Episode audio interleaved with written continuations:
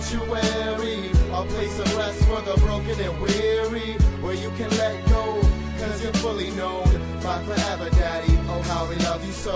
I know it's time to feel. Thank you for visiting the Sanctuary Fellowship. We pray the following message will be encouraging to you. Listen in as we start taking away the layers of religion and discover the joys of a relationship with the Creator.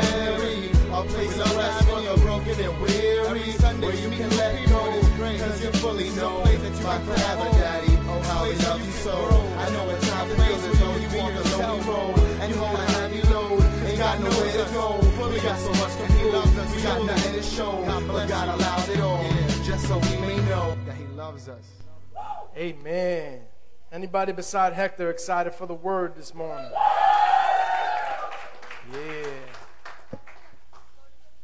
Can you just tell somebody, whoa? Whoa.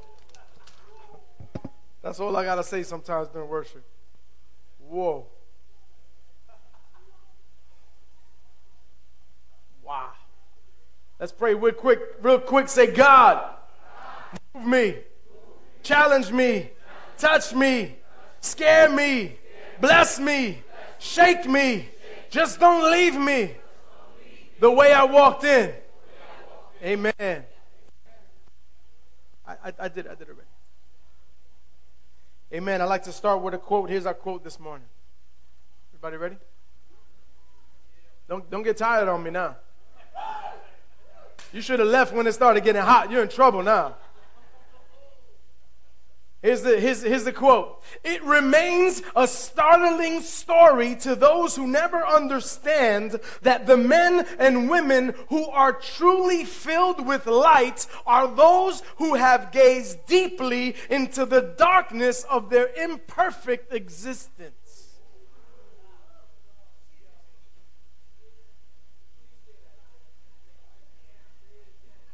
It remains a startling story to those who never understand that the men and women who are truly filled with light are those who have gazed deeply into the darkness of their imperfect existence. Listen. Never confuse your perception of yourself with the mystery that you really are accepted. Just put a hug on yourself right now. I know it looks a little G, but you know.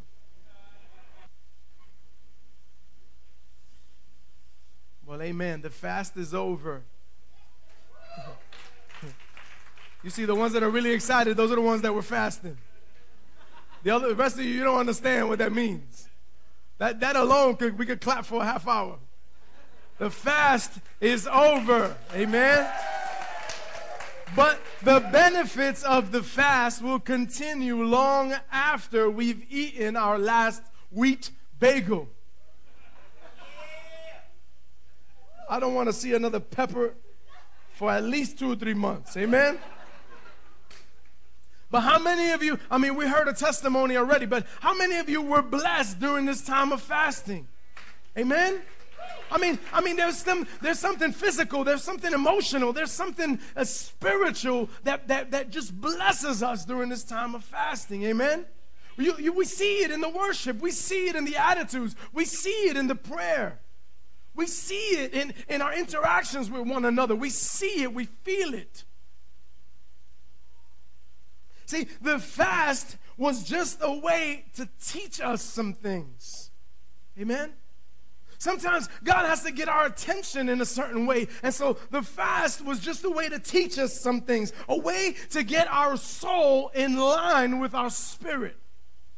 See, remember, we're a spirit, we have a soul, and we live in a body.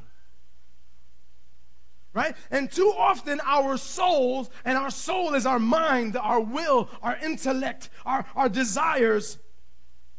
Too often that part of us, that soul, fuels our desires and causes the body to do things that would harm us. Anybody? Any imperfect people here today? So too often, so we fast in order to break, to weaken the bondage to the flesh and strengthen our spirit so that we can walk in the Spirit and please God. I hope you understood that and know why we fasted. We fast to weaken that bond so that we can walk in the Spirit and please God. Here's a scripture. Romans 8:5 says, those who live according to the sinful nature have their minds set on what the nature desires. But those who live in accordance with the Spirit have their minds set on what the Spirit desires. The mind set on the flesh is death. That's real weak, right? The mind set on the Spirit is death. But the mind set on the flesh is death. But the mind controlled by the Spirit is life and peace. Can it get any simpler this morning? The mind set on the Spirit is life and peace. Verse 7, the mind set on the flesh is hostile to God. Anybody ever felt hostile to God? Come on, if we get honest with ourselves, it could have been just this week. We get hostile to God. God, I've been asking you to do something. You haven't done it. We get hostile. But that's when our mind is set on the flesh, on the things that we want. God, you know, I needed that boyfriend. Especially during this time of fasting, I couldn't even have, you know, pasta or steak. I need a boyfriend. And we get, you know, the mindset on the flesh gets hostile to God. The word says it. It does not submit to the God's law, nor can it do so, because listen, verse 8 says, those controlled by the sinful nature cannot please God. That's hardcore scripture this morning, amen? Now, please understand, I'm not being legalistic. There's no mandate. The law doesn't say that we have to fast. You believe that? The word doesn't say that we have to fast. And listen, you don't have to fast to have your mind set on what the Spirit desires. So I don't want anybody beating yourselves up this morning. But whenever Jesus spoke about fasting, he said things like, when you fast, da-da-da-da-da-da, which kind of implies to us that he's already understanding, taken for granted that we who are his are already fasting. Amen? So he says, when you fast, don't be like those people that always go, oh, I'm fasting, you know, to get attention from people because then you've gotten your reward. Right? He said, when you fast, put oil on your head, let nobody know. When we're doing a corporate fast, it's a different thing. We have each other. We're doing something corporately, which means we're going to complain. We're going to say, yeah, I'm ugly right now, but I'm fasting. You should know. Love me and leave me alone. Amen? And also, let me just tell you this. Remember, you can choose to fast whenever you want to and however you want to. All right? Don't wait for a corporate fast. That's just something we did as a body to come together, man, and you see the results of that. But in your own life, in your own walk, you can choose to fast whenever you want. When there's a big decision coming up in your life, when there's something that you're really struggling with, when there's something you need to break, you say to yourself, God, to the Lord, you say, Lord, I'm going to fast this week.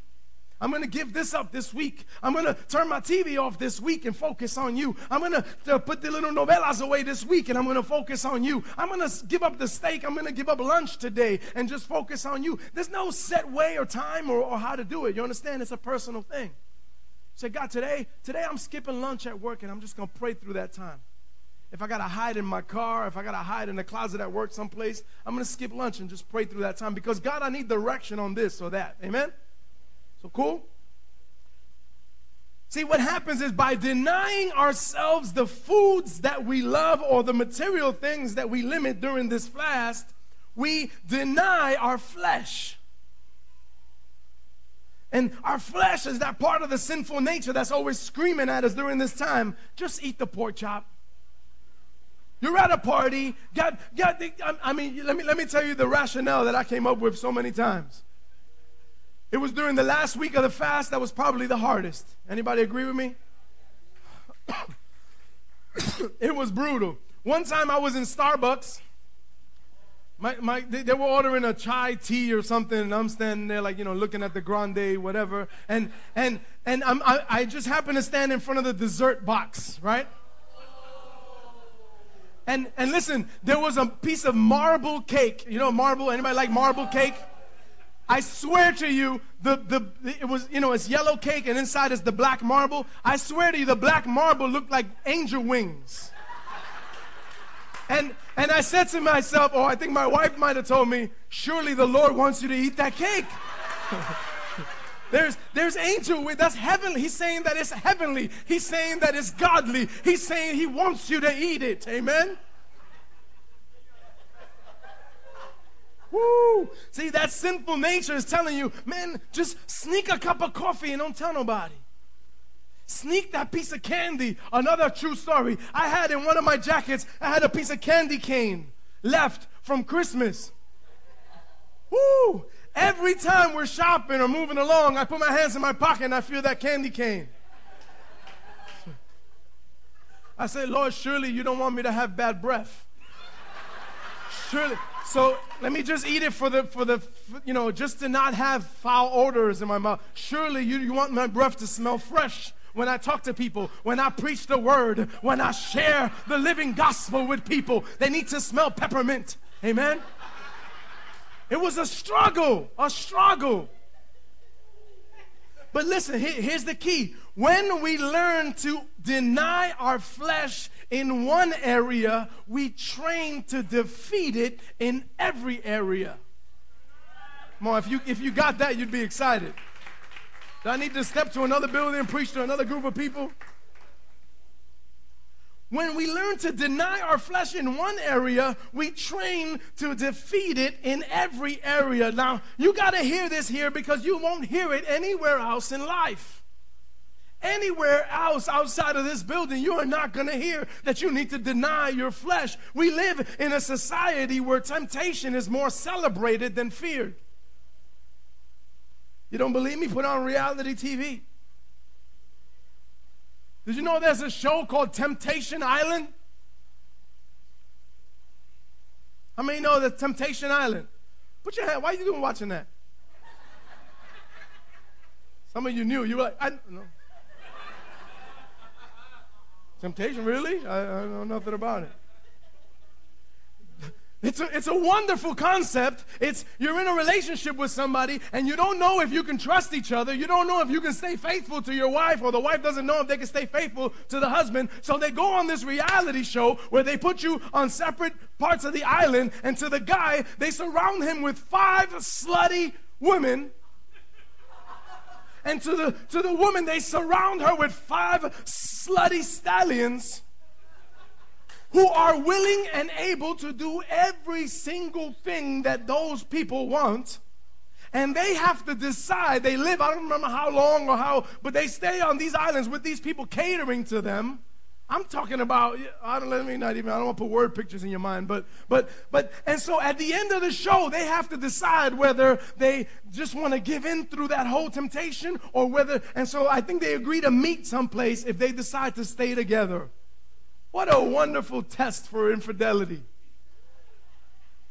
All while we can watch. Anyway.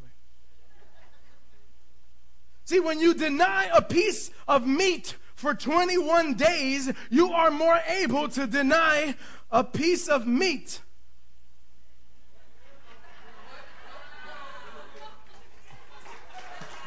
Let the wise understand. You're more able to deny your flesh something else, I just had to throw that in there, that it desires that would possibly destroy your marriage. You're able to deny yourself something else that would probably destroy your children, that would destroy the trust that your kids have in you. You probably destroy your chances at work, probably destroy the ability to have that great relationship that you want to have and you want to start building. And so that's why we fasted together to turn to God. Amen? We fasted together to hear from God. So now what? I'm so glad you guys asked that. Because, see, when you want to hear from someone, you have to listen. Amen? Wives, husbands, when you want to listen to your spouse, you have to shut up. Amen? Can I give you some free marriage teaching? Marriage counseling? You can't ask your husband to share and you keep talking. All right, anyway.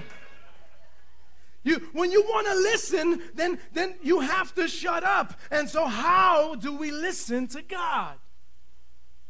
Well, you can lock yourselves in a room and vow to not come out till he speaks.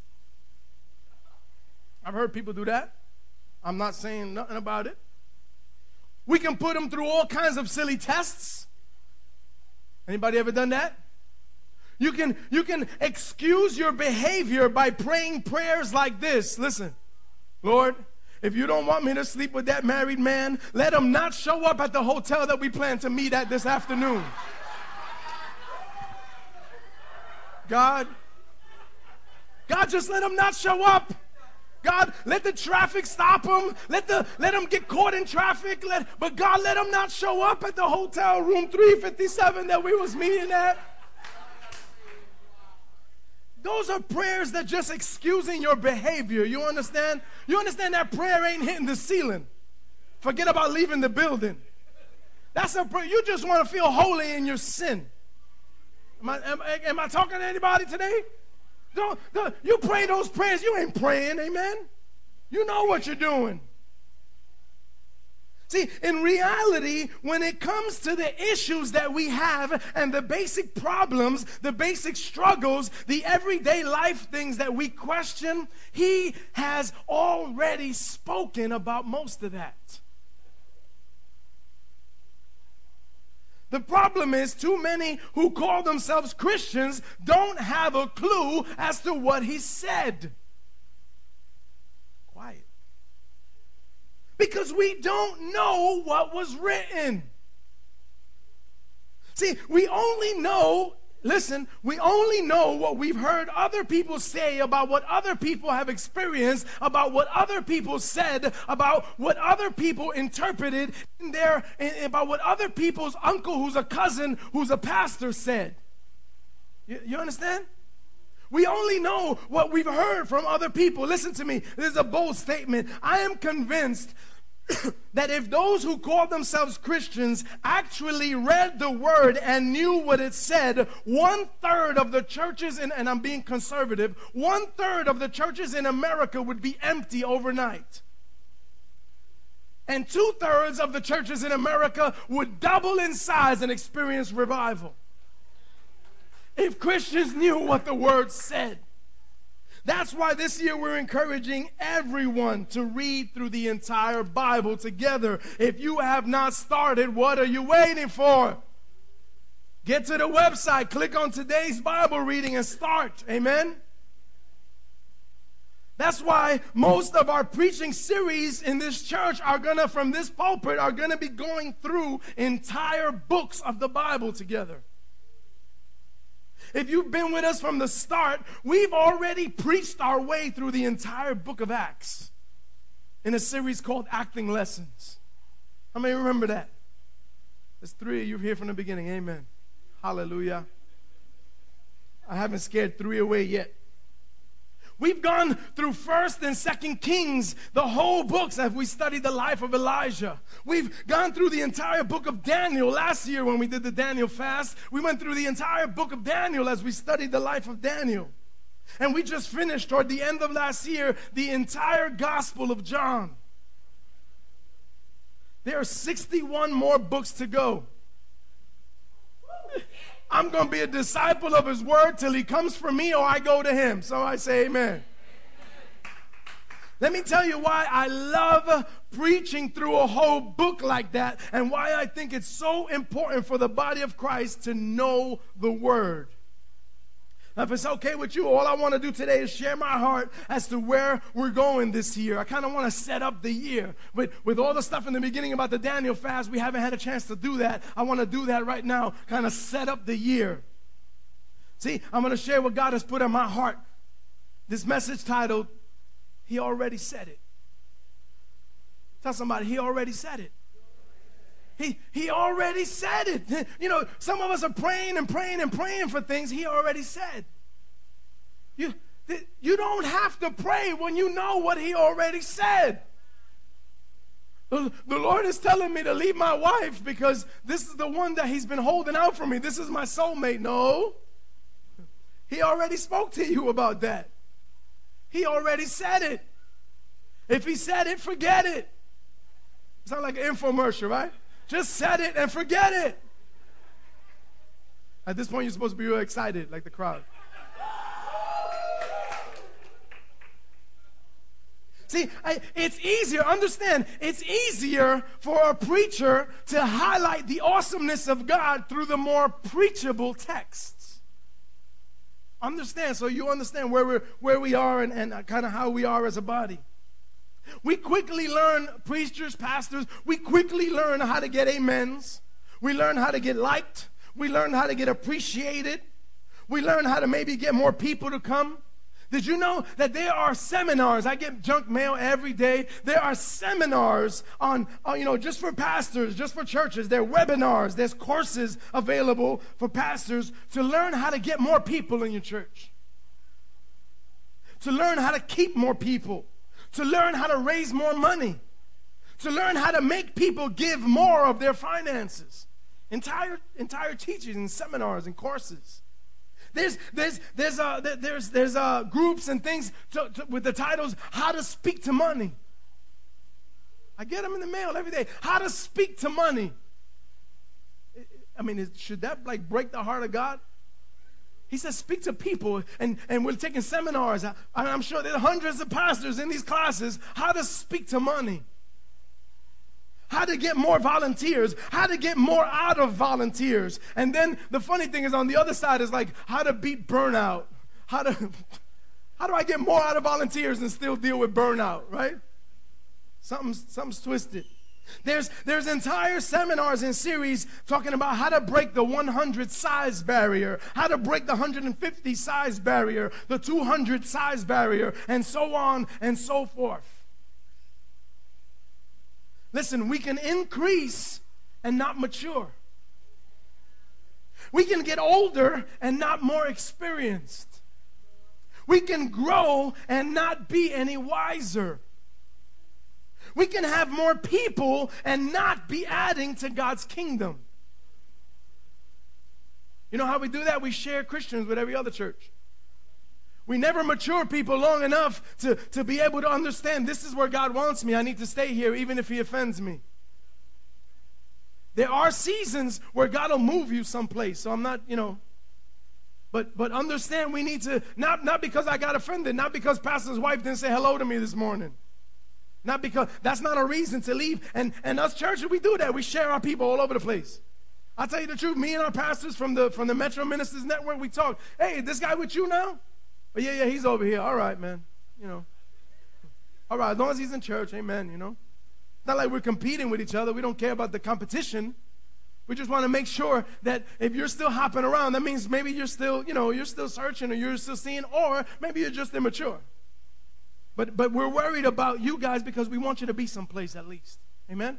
So we call each other. We say, is this lady with you over there? Yeah, she's been coming for 2 or 3 weeks. All right, amen. That's good.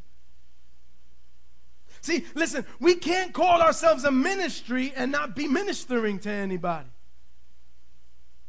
I decided long ago when God called us to plant this church that it meant that he had a plan for it.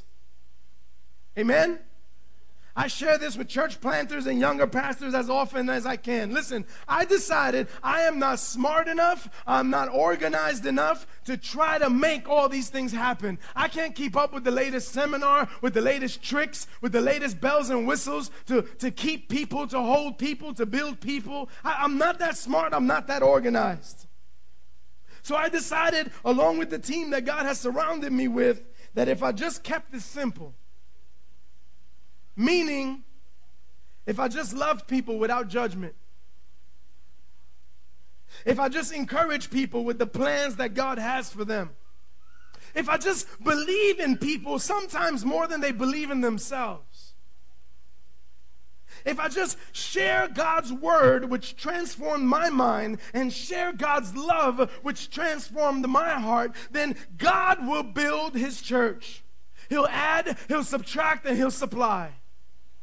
Somebody say amen.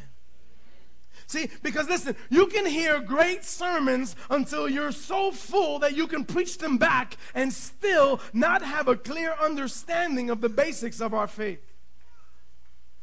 Amen? So when we go through an entire book of the Bible together, we get the full text. It means that we have to deal with some of the less preachable texts that are in the Word. We have to deal with the stuff that at face value doesn't make sense. We have to deal with the stuff that might paint God in a bad picture, that might bring a little confusion, that might cause us to think certain things, and we have to press on through it and see what God has for us. Amen? We have to deal with the stuff that gets ugly. When you preach through an entire book, and listen, sometimes I get scared to death when I'm done Sunday, because I say, okay, when I start again studying Monday or Tuesday and I start to read, I say, oh man, how am I going to deal with that? I'm talking about dealing with the texts that don't fill churches, don't pack auditoriums, and don't sell books. But they're critical and vital and beneficial, because, listen church, when you're in the trenches, in the everyday, when you're in the struggle, you need more than some clever words spoken in the right tone at the right time. I wish there were some mature Christians in here. Listen, when doubts come and when the struggles begin, you need more than 5 keys to unlock your spiritual potential. You need more than 7 steps to a better you. You need more than how to feel good on a bad day. 4 pathways to peace. Listen, when you're getting your shine on at work and there's seekers and atheists coming at you with all kinds of questions about your faith, you can't start to defend your faith with the words, my pastor says, T.D. Jakes says, Joel Osteen wrote twice in 2 books. Because the people are going to tell you, I don't know those people. I don't know. I don't care what those people say. What do you say? What do you say?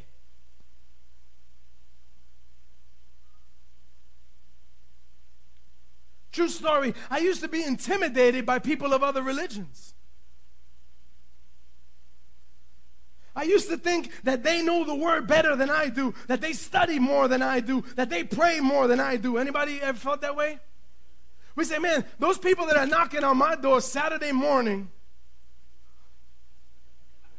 they either got to be out their minds or they know more than I do. And they want to come and fight Scripture with me. They know more than I do. They know the Word better than I do. They study more than I do. That was my thinking. And I have to tell you, after I got studied some more, after I started, digging in for myself, and after I had quite a few experiences with those people from different beliefs, I found that they don't know more of the Word. I found that they have been trained to defend what they've been told to believe. Big difference. Big difference. They've been trained to defend what they've been told to believe. Listen, I don't want to train you to defend what I believe. I want you to have the truth in you to such full measure that you know what you believe, you know why you believe, you know who you believe, you know how you believe. Amen and amen and amen. I want you to preach your own sermons, because there's so much word stored up in you that you can't keep it in. Amen? You don't know what that's like when you know what it's like when you eat too much steak and too much habichuelas and too much pateles, and you know all that is in you and you can't move. But you don't know what it's like when there's so much word in you. There's so much spirit in you. You can't, everything is a message to you. Amen? And I'm not saying you walk around obnoxious, like judging people and giving everybody, oh, I got a headache. Well, the Lord says that you shouldn't have a headache because the word. No, I'm not talking about you being idiots. Amen? I'm talking about always having a good word stored up in you to encourage, knowing when to shut up, knowing when to just lay a hand on somebody and hold them, knowing, because you're so close to God, the Spirit of God is inside you. You know when you got to drop a scripture and when you need to hold one. Amen? Woo! Say, uh-oh. So next week, I'm starting a brand new series. We're going to walk through the entire book of Genesis. We're going to go right to the beginning. We're going to tear into Genesis. Listen, let me tell you some things about Genesis. The Bible would not only be incomplete, but incomprehensible without Genesis. There are things all throughout the Word that would not make sense if we don't learn what we learn in Genesis. Incomprehensible. You can't have the gospel without Genesis. You wouldn't understand why Jesus had to die. That's dumb. Unless you understood the redemption and the curse and the blood in Genesis. There are things, listen, in Genesis we learn, and Genesis sets the stage for the entire drama of redemption. It unfolds throughout the rest of the Bible. In Genesis, it tells us how people were created and placed in a perfect environment. In Genesis, it explains how sin began, how God would treat evil. It tells us how nations got started. It tells us where languages came from. Genesis is amazing. Genesis reveals God's glorious plan to build a kingdom of redeemed people. Come on, that's exciting. This is going to be, I believe, the most comprehensive study we've ever done, and I believe the most beneficial, because we're going to go to the beginning and start at the beginning, and we're going to lay this foundation that each of you, as God calls you for certain things, are just going to build on that foundation. And it's going to be a foundation that wherever God sends you, if He should call you from here, if He should send you to the nations, wherever He takes you, that foundation is going to be something that's always going to be there. Amen? Something that we'll always be building on. Listen, Genesis is something, although it was written years and years and years before Jesus ever comes onto the picture physically, it tells us how it would happen, why it needed to happen. It says the whole gospel. You can find Jesus in every chapter of Genesis. That's going to be exciting. That don't make sense. Genesis is the Old Testament. If you don't know where it is, that's the first book. You open right to the Bible and bam, first book. So this series is going to be so easy for us because we're not going to be looking through all everything. It's just open the beginning. It's right in the beginning. It tells us, it's such an incredible book. I believe it's going to increase everybody's faith immensely. I encourage you to not miss one section of it. Amen?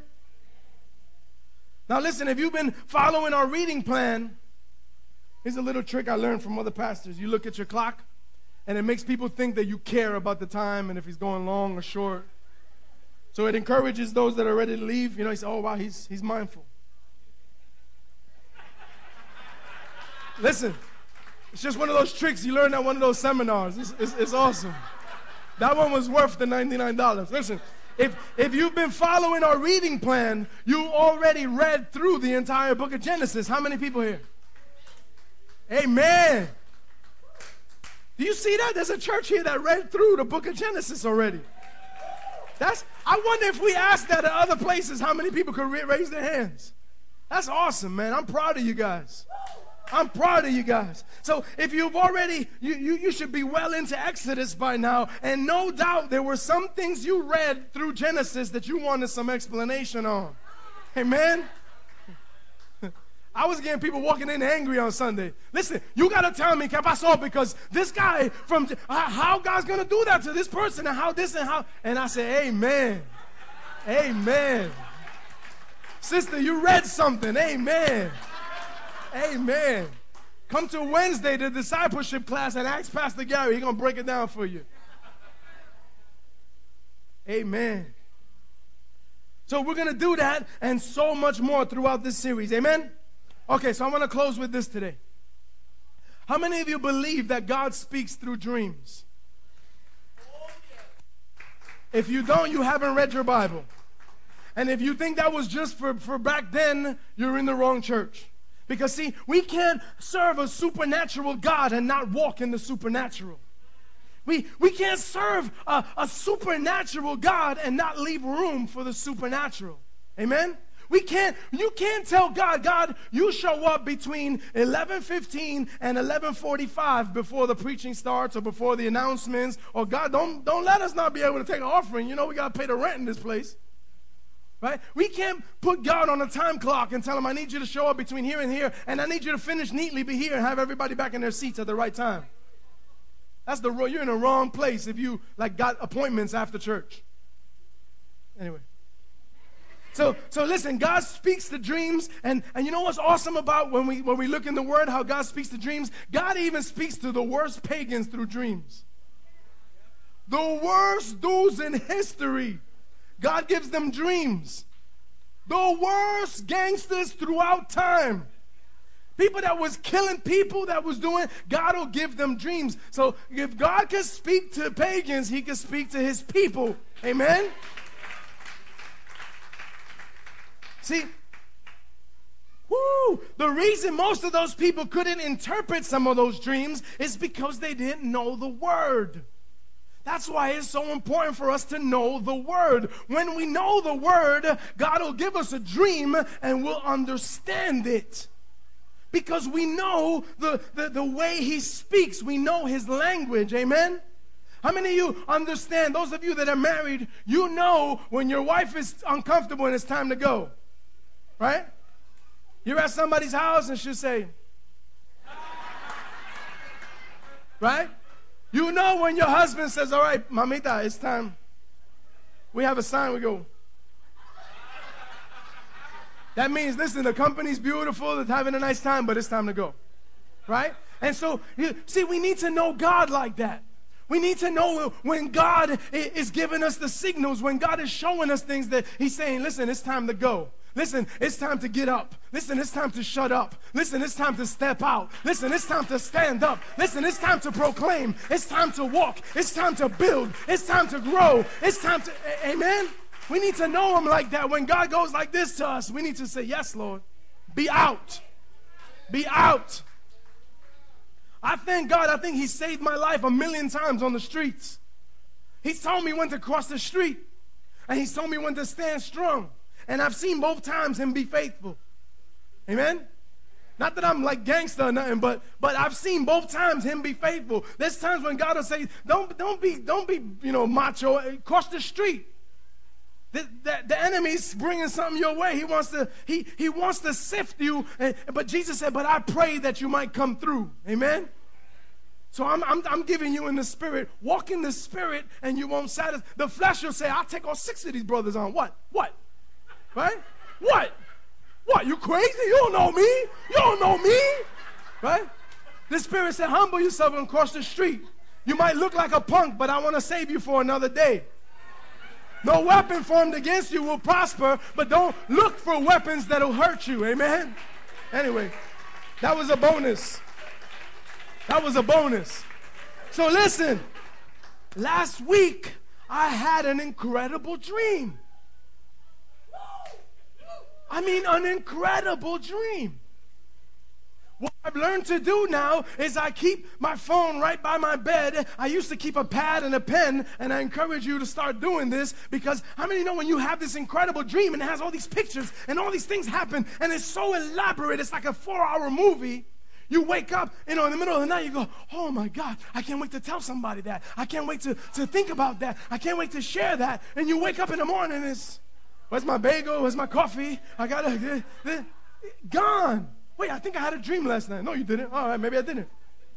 Right? So I encourage you, keep a pad and a pencil or your iPhone. There's an app for that, man. Just keep a pad. Keep something ready, right? Okay, so this Monday I had a dream.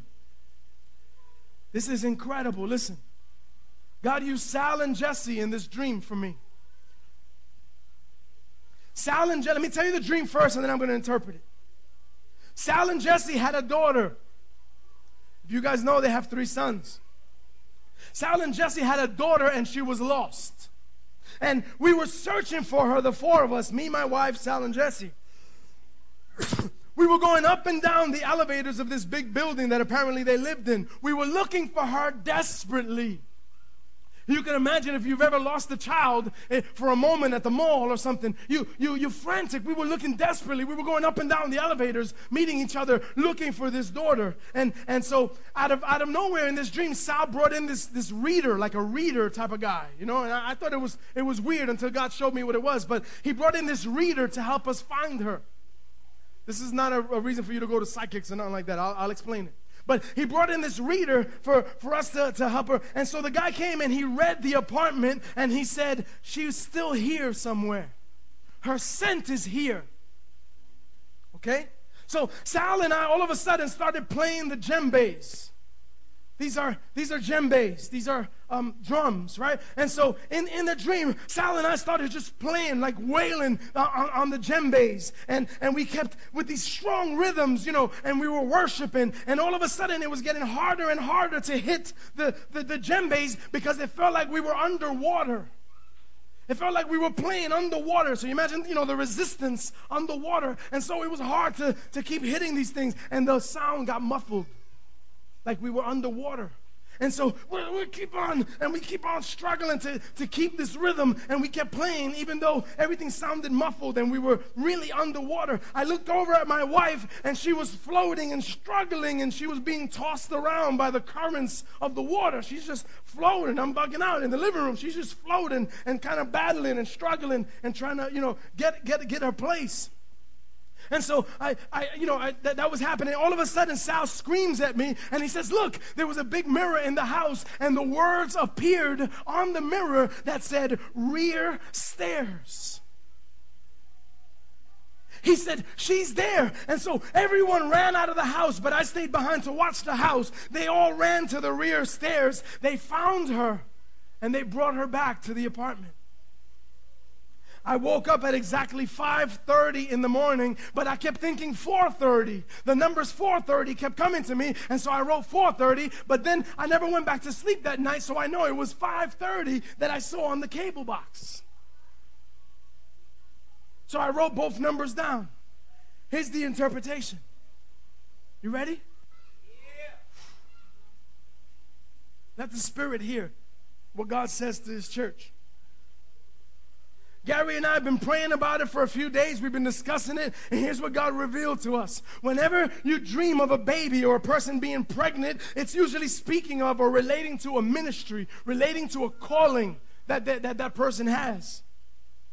That God is birthing something through someone. We had tons of dreams before we started this church that my wife was pregnant, that I was pregnant, that everybody on our team was pregnant. It was God was about to birth something. This church is the baby. Amen? Now, understand, this is using biblical methods. I'm not trying some new age stuff. I didn't get a book at Barnes & Noble about dreams. There's a whole shelf full of them. This is not also some Puerto Rican folklore that, you know, they say, oh, you know, your grandma tells you if you have a dream about this, it means this. If you lose a teeth, somebody's dead. Everybody knows those Puerto Rican myths. I'm talking about biblical interpretation of a dream. Amen? Here's a shameless plug. Gary has a book called Dream Interpretation with a lot of these models. You can buy it on our website. Go check it out. So if you know Sal and Jesse, you know, me and my wife, we know Sal and Jesse for many, many, many years. Even if those of you that know them for a short time and see Sal up here as the worship pastor, you can see a desire in them for more of anything as far as ministry. The thing that they have is they've always wanted to be in revival, to be in God's presence, to have worship that just releases bondages, to be in a worship experience where people are changed and transformed. Listen, before we planted this church, they would drive 16 hours to Morningstar. They led me to those places. My wife and I drove to Morningstar. We drive 16 hours just to be in a place where the Spirit of God was moving and there was freedom in worship. We've driven to Canada just when we heard there was a revival up there because we just wanted to be in a place that there was freedom to worship God. So we've gone all the way north. We've gone all the way south. We've driven to places. We've gone to places just to be in these circles. Amen? There's a term among these circles called being in the river. Let me show you biblically John 7:37, Jesus stood and said in a loud voice, if anyone is thirsty, let him come to me and drink. Whoever believes in me, as the scripture has said, streams of living water will flow from within him. And by this he meant the Spirit, whom those believed in him were later to receive. So Sal and Jesse have been searching for this daughter since we got a taste of God back in those days. Many of you and many of those on our team know what I'm talking about. We've taken these trips. I went to Brownsville for the revival. I went to Toronto to hear about the blessing. And Pastor Gary, forget it. He's taking me all over because if Gary hears God is someplace, he wants to be there. That's Gary's heart. He don't care how. If we got to walk to Toronto, we walk to Toronto. But if God, and Gary's another one, man, he's taken me through some places. We've gone to places where, like when Steve Hill was ministering the revival in Brownsville, we went and stood in Brownsville 8 hours to get in. We would have to wait online at 8 in the morning to get into an 8 o'clock service. And on that line, God would touch people, and it was just amazing. And so when we would actually meet these people, Pastor Gary would stand there and just say, I love you. Right, Jesse? He would, and I'd be embarrassed. I'm standing with this guy like, come on, G. And I said, you know, I mean, he wants God, man. I had to explain for Gary, you know. But so we've been longing for this thing, and Sal and Jesse have been searching for this daughter since we got a taste of the freedom back in those places. Their heart from the beginning of this church plant was for this place to be a church that allowed and celebrated freedom in worship. The reader that he brought in, the reader was like a prophet. And the prophet, God sends prophets and prophetic words to his people to warn, to encourage, to confirm. And the prophet in the dream said, the scent is here. You're looking in the right place. Is anybody getting excited? He said, she's close. And so when we worshiped, see, Sal and I worship together every Sunday. He's responsible usually in song, and I'm responsible in words. When we worship, it was all about drums playing, and drums represent the praying and warfare. It represents a hardcore intercession, right? Well, church, we've been fasting. We've been praying. We've been reading the Word. That's hardcore. Amen? Some of you have been in church 14 years and you've never been this hardcore. The drums are intercession. And so when the drums were played, the room filled up with water till we were literally underwater. That's the rivers of living water that Jesus was speaking about. That out of our bellies would flow rivers of living water. It's the Spirit of God submerging us. Listen, my wife in the dream, my wife being my bride, represents the bride of Christ. My wife represents the church. Whenever you have a dream like that, a husband in a dream can represent the groom. A husband can represent Christ in your dreams.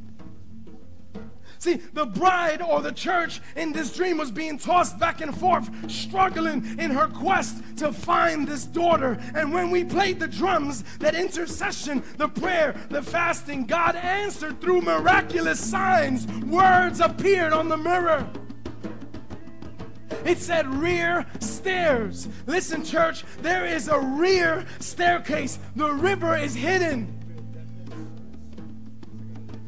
We read in Genesis 28, and he, Jacob, dreamed that there was a ladder set up on the earth, and the top of it reached heaven, and the angels of God were ascending and descending on it. A staircase is a going up and down of glory. Somebody should be excited. Well, when they went to the stairs, they found her. See, God allowed us and directed us to find the glory of God. It was in the staircase, because there's an up and down reach into heaven where the angels of God ascend and descend and the glory of God falls. I woke up at 5:30. 5 is the number of grace, which explains why people like us who are unqualified, unworthy, but the number of grace, 30, 30 is the number for the maturity of a ministry. David's ministry came to maturity at 30. Jesus was 30 when he stepped out in his ministry. I kept thinking 4:30, and I even wrote that on my phone at the time. Well, listen to this. Acts 4:30 says, when you stretch out your hand to cure and to perform signs and wonders through the authority and by the power of Jesus Christ. And when they prayed, the place in which they were assembled was shaken, and they were all filled with the Holy Spirit. And they continued to speak the word of God with freedom and boldness and courage. Church, I truly believe that what we're starting to see come forth through this time of fasting, of reading, of praying.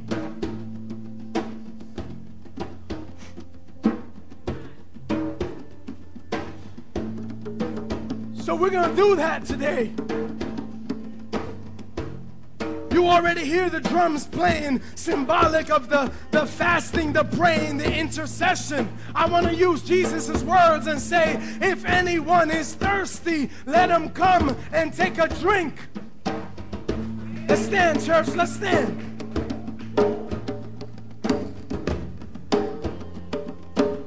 If you want the promise of God to manifest in your life, I'm going to ask you this morning to step into the river of God. If you want to walk in freedom and boldness and courage, I want to ask you this morning to step up and step in. Come on.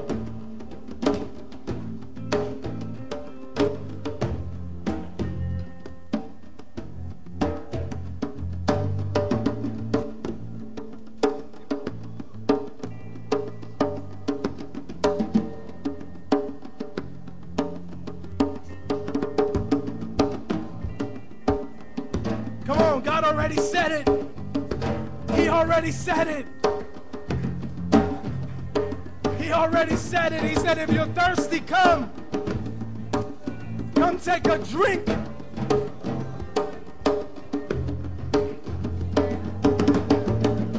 Take a drink. This ain't some crazy Pentecostal type of, no, we are Pentecostal. Amen. We're led by the Spirit of God.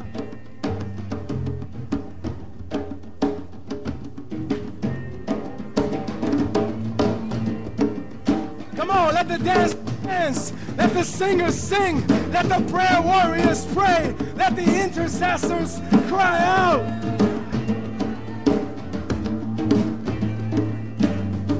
Thank you for supporting the Sanctuary Fellowship. We are a new and growing church with a passion and a heart towards enjoying God, serving people, and building healthy families. We pray that you will continue to fellowship and grow with us as we follow hard after God. Don't forget to visit us on the web at www.sanctuaryfellowship.org. God bless.